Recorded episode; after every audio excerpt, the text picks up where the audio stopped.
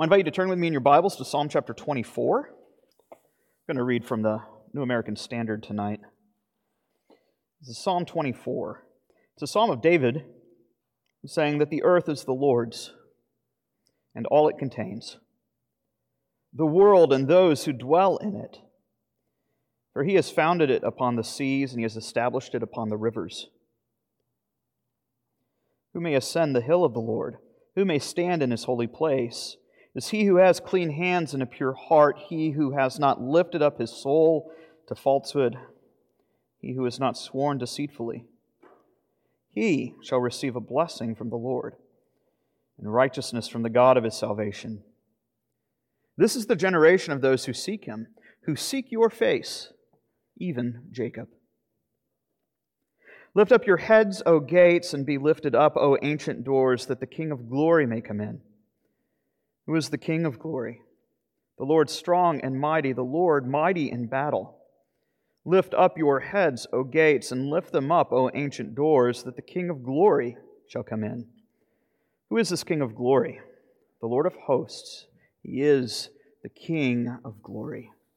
Let us pray. Our gracious God and Heavenly Father, as we come to this psalm, brief as it may be, it is full of so many riches that attest to the work of our risen and ascended Savior. We pray that you would incline our ears to hear your word, that we might have our hearts inclined to worship you in spirit and in truth. We ask these things in Christ's name. Amen. One of the things I find most striking when it comes to books and movies is how the same stories seem to get told time and time again.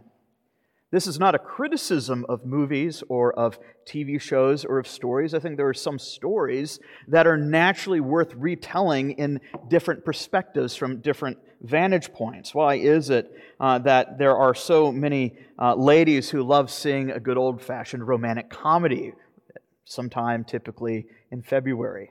Uh, why is it that young boys love to see stories about uh, superheroes uh, defeating the bad guys, and these superheroes who have uh, powers? Um, I think there's, they all point to something that is embedded in the human heart that speaks to things that the Lord has created us to love creating us to love nobility and courage and love and integrity and faithfulness and so many things. One of those stories that I think we keep seeing over and over again that uh, we love, even from children, is the story of the conquering king who comes to claim the throne. Uh, you think of the story of King Arthur. Uh, or even the, the end of Return of the King. You know, what grown man hasn't been brought to tears as Aragorn comes uh, to receive his final inheritance? Uh, or you think of uh, the four Pevensie children and the Lion, the Witch, and the Wardrobe as they are crowned king and queen at Cair Paravel as the kings and queens of Narnia. Well, I think that's something that you see here, and it's something that we see in the ancient world. These ascension narratives are so critical to understanding the things that resonated in the heart of uh, our, forebears, even millennia ago, not just among Christians, but even pagans. You know, you were to go back and see, read some of the earliest stories that have ever been committed to writing, it is about kings and heroes.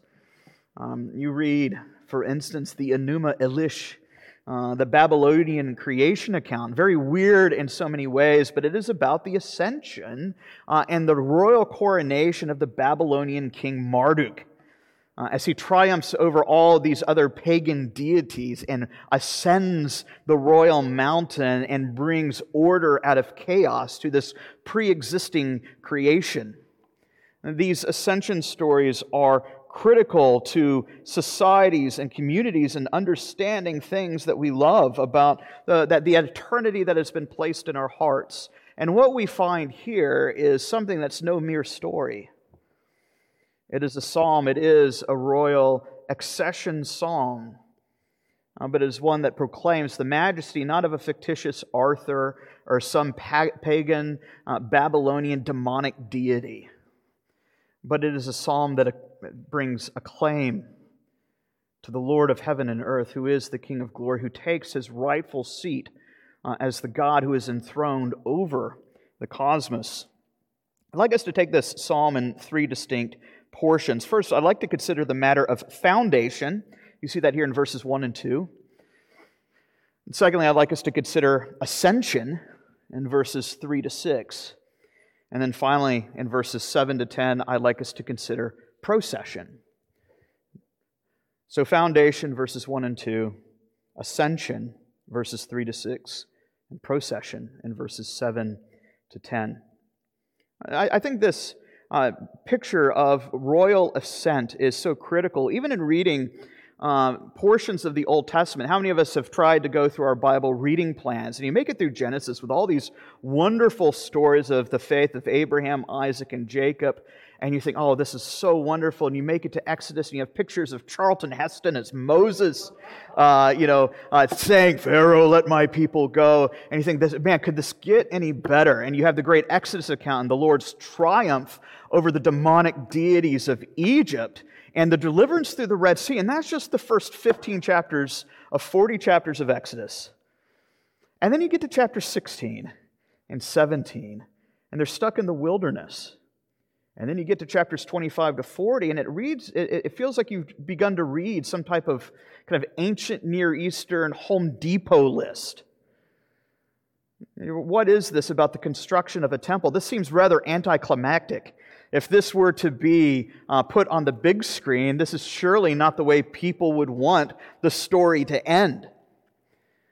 I, and yet, that's because I think the ancient world has uh, a, a, their stories are attuned to different sets of expectations.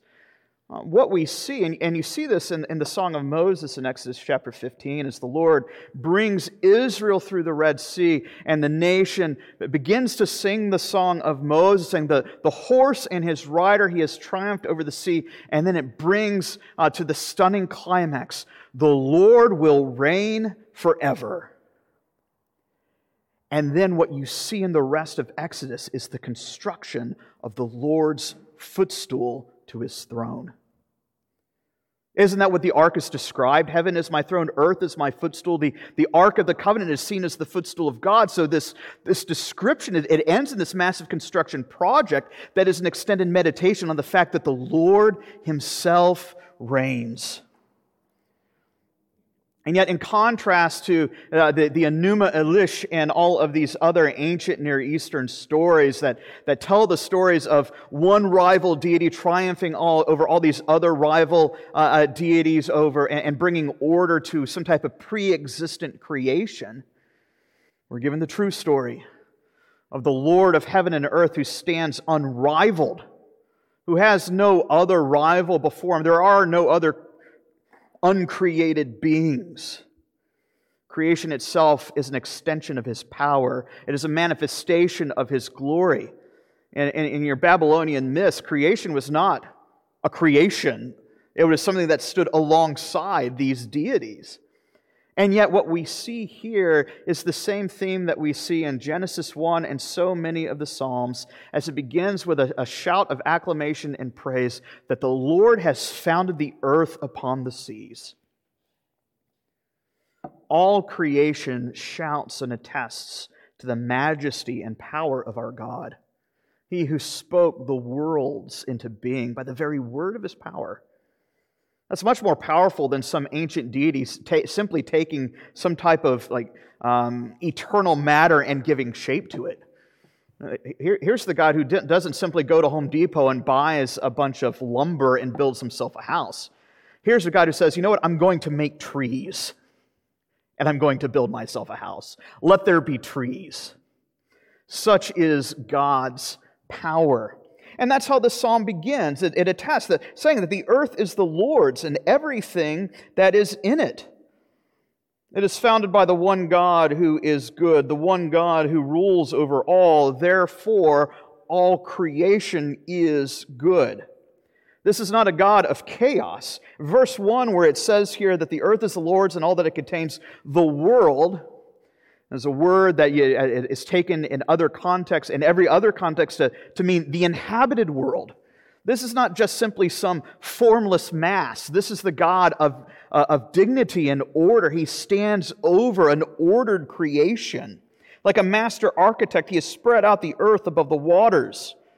He has laid the beams of his upper chambers in the sky above, as Psalm 104 says. He makes the clouds his chariot. The psalm speaks of heaven and earth as, as a massive cosmic temple, as it were.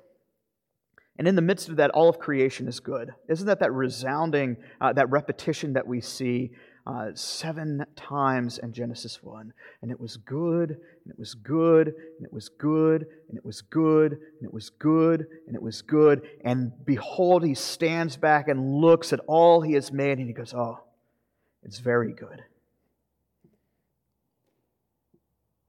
That's what we see here.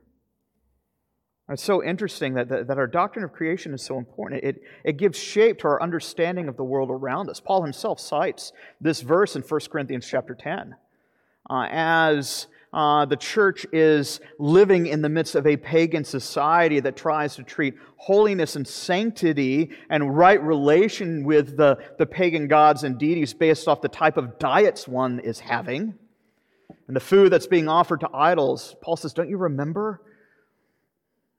The earth is full of the goodness of God. Everything in it is good, even foods, and therefore these foods are to be received with gladness and thanksgiving because the Lord has made them all. And in the midst, uh, in the midst of this created order, the, the foundation that God has laid, we find that the Lord Himself sits enthroned above all, seated on His holy mountain the mountain that is not Asgard, that is not Mount Olympus, but is found in the highest heights of heaven, Mount Zion. And so the psalm now takes a new direction as it speaks of the Lord's own ascent, as it were, up the mountain as he claims victory. What we find here is an enthronement psalm. Uh, many scholars think that this is likely a, a, processional psalm that was sung as Israel would return from battle. You know the stories. How is it that Israel would go to battle as they were making their way into the promised land? Well, it was fairly simple. The priest would take the ark, the footstool of God, and they would lead the charge, depicting what? That the Lord is the one who leads the armies into battle. The Lord is the divine warrior. Think of what Moses would say Arise, O Lord, and let your enemies be scattered. And so, as the priests would go forth and the ark would be led forth into battle, the Na- uh, Israel would fight against the Canaanites. And they would triumph over them as they follow the Lord of the armies, Yahweh, Sabaoth. The Lord of hosts is He, the Lord of the battle. And so, as the ark is returned, as the Davidic king returns and he begins to ascend the hill, this is likely seen to be some type of royal procession. He, here, the Lord returns and his king as his representative, victorious from battle. Again, this is why those ascension, uh, that ascension imagery is so important in the Old Testament. The Ark of the Covenant, with the Lord leading his people through the Red Sea, triumphing over the gods, and having his own throne erected. Here we see that picture of a processional and a return from a victorious battle, of a victorious king who has gone out leading the army of Israel in the conquest of her foes. And he returns this king from battle. And here we see the context It's not simply a local skirmish. You note verse 1, it is a global context. The whole of creation is stands as the spectator of this massive cosmic battle that has just transpired. And they look on with reverence and with awe. And so it raises the question who is worthy?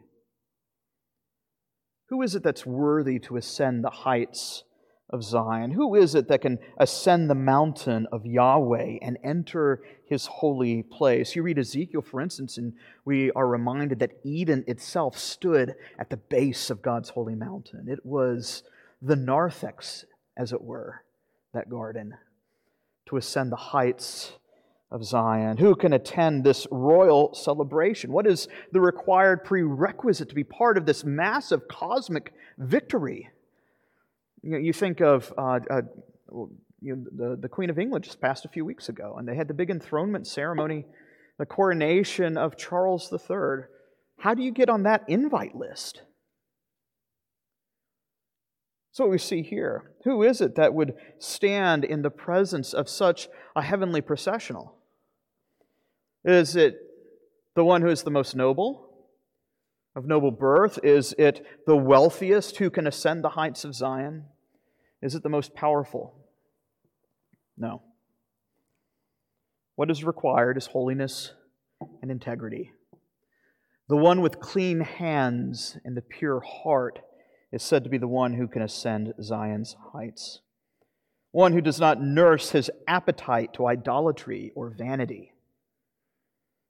One who is free from the contamination of sin and iniquity.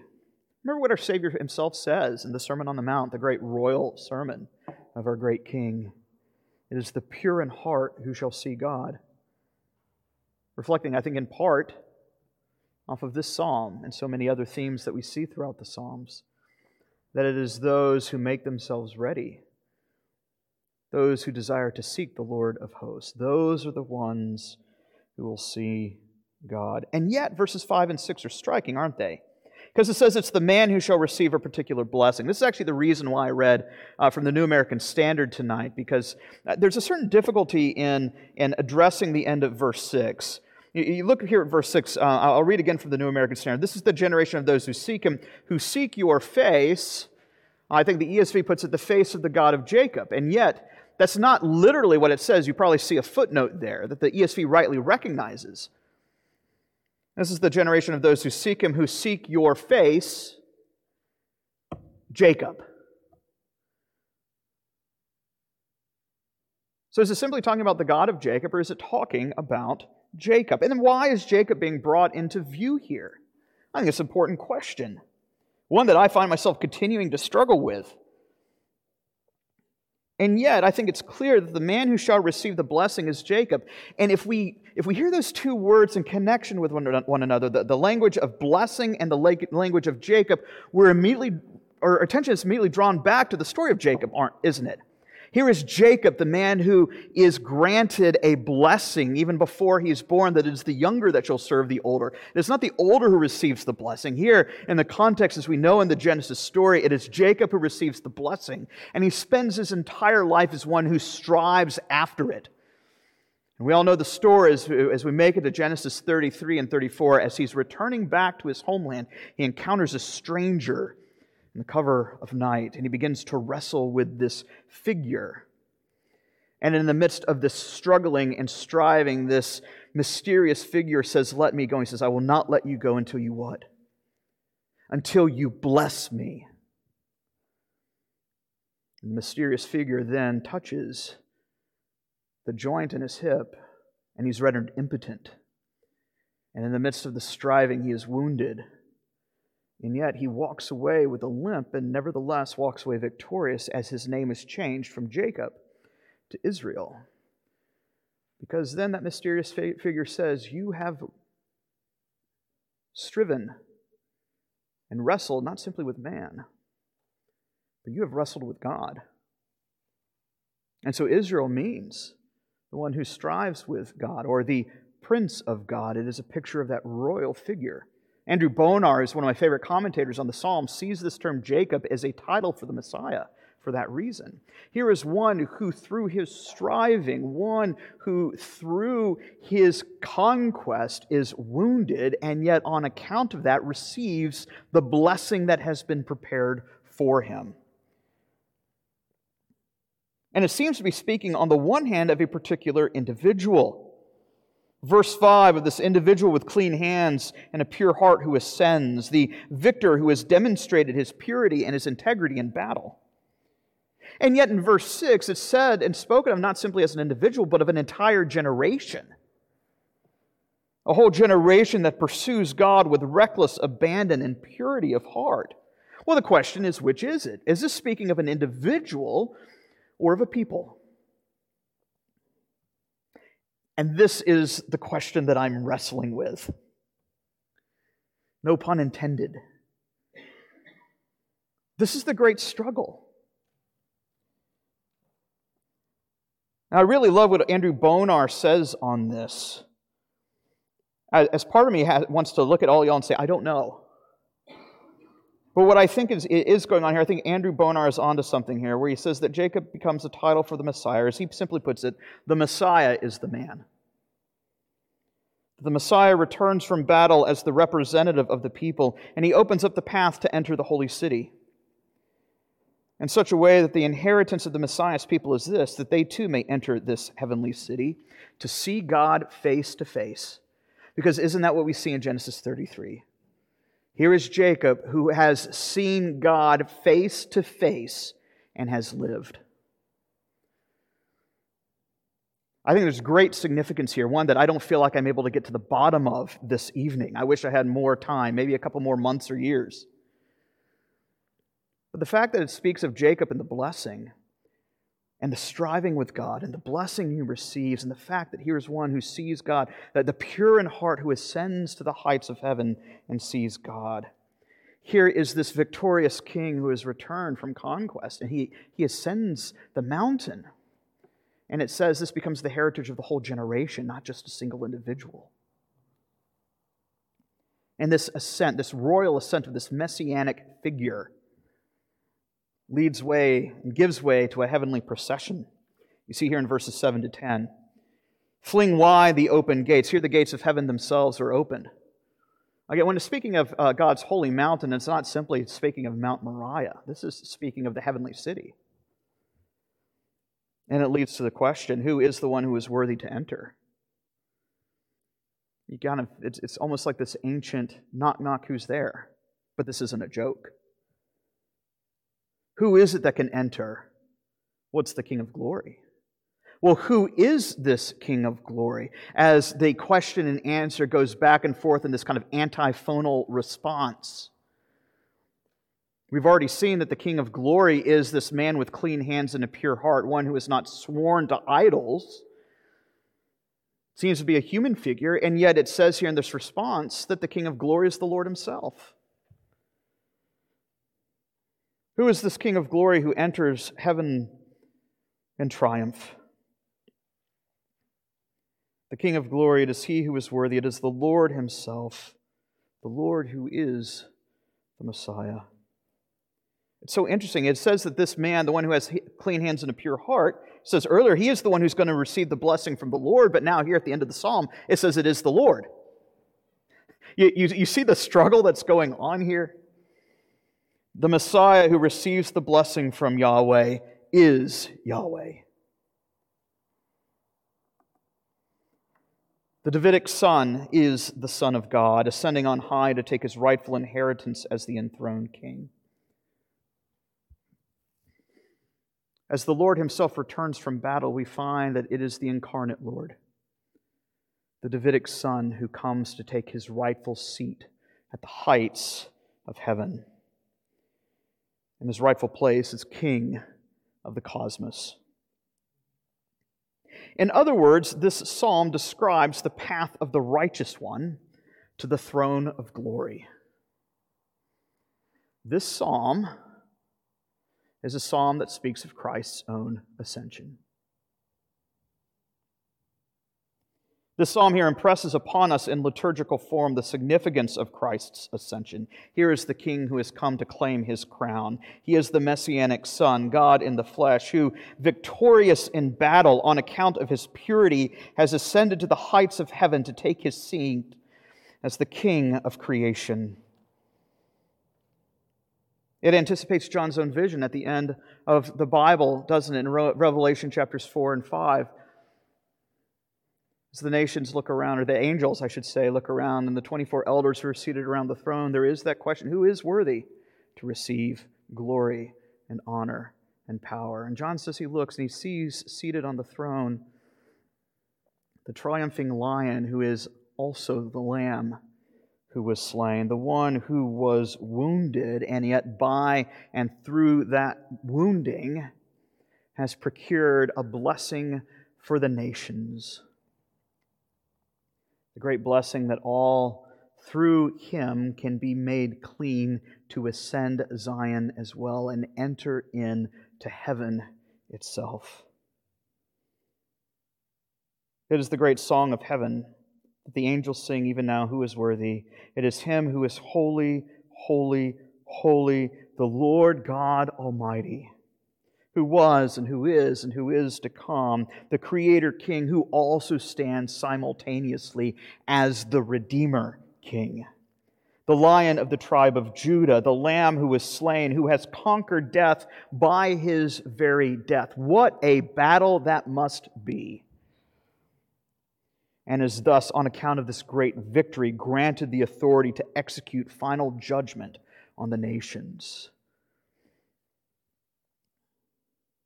I think if we take a step back and we consider this psalm in light of the previous psalms we've considered over the past few months, isn't it striking? that Psalm 22 is the Psalm of the cross, where the great victor cries out, My God, my God, why have you forsaken me? And yet we see the great triumph that comes through his death. And Psalm 23 speaks of his great resurrection, the one who passes through the valley of the shadow of death. And even as he passes through, he will not fear because he is one who is granted life and pleasures even in the midst of his enemies. As surely goodness and mercy follows him all the days of his life, and he is said to dwell in the house of the Lord forever. Psalm 22 is a psalm of the cross, Psalm 23, the psalm of resurrection, Psalm 24, here we see the great psalm of ascension. Isn't that striking? Crucifixion, resurrection, ascension. Psalm 22, Psalm 23, Psalm 24. And isn't that what Jesus says to the disciples on the road to Emmaus? As they're sitting there trying to comprehend the work of, of Christ, him who, who they, they thought was the Messiah, and he rightfully was, but they, they, they failed to understand. And Jesus tells them that. Oh, foolish ones and slow of heart to believe all that the prophets have spoken, all that the Psalms and Moses have spoken. And it is said that Jesus, beginning with the law and the prophets and the Psalms, begins to proclaim to them everything that the scriptures speak concerning himself. The Psalms tell us of the person and work of Christ, and here we are given, we're given a picture of the royal ascension, uh, that, that great story that causes every heart in here to burn within us of the king who has finally come to take his rightful seat as king, not simply over England or France or the Holy Roman Empire or Russia, but the one who takes his seat in the heavenly places. Here is a psalm that calls us to praise and adoration, to bow down before him who is alone worthy. A worthiness that is demonstrated in his victory at the cross where he himself was wounded for our transgressions and bruised for our iniquities. He who, on account of his resurrection and ascension, has been vindicated on account of his righteousness, and thereby is proven to be the one worthy to receive an eternal inheritance. One who has been deemed worthy, Psalm chapter 2, to inherit the nations. You know, when we come to read the Gospels and we ask ourselves, what is the proper, or even the rest of the New Testament, we ask, what's the proper backdrop for reading the Gospel stories? Might I suggest to you this that the Psalms, as well as the rest of the Old Testament, are the proper prescription lenses that help us understand what the Gospels are narrating to us. As they depict for us Christ's victory and enthronement as the incarnate God and the Davidic king who has been given a kingdom a kingdom with, without partition, a kingdom with no boundaries, where every square inch of this universe belongs to Him, and a kingdom without expiration, as He has given a kingdom without end, as He is a king without successor. Let us pray. Our gracious God and Father, as we contemplate uh, your majesty and the majesty of your Son, we ask who is worthy to receive the everlasting throne and be committed uh, handed over to him the authority to render judgment upon the nations, to reckon with all the injustice and unrighteousness that has befallen this earth. We are told the great story of the work of our Redeemer, and we say Christ alone is worthy to receive honor and power and glory and dominion both now and forever. We pray that you would use the psalm to train our hearts to praise your name for the honor and dignity that is due that name that stands above every name, the name at which every knee shall bow and every tongue will confess on that last day, that name that Jesus Christ is Lord. We ask these things in Christ's name. Amen.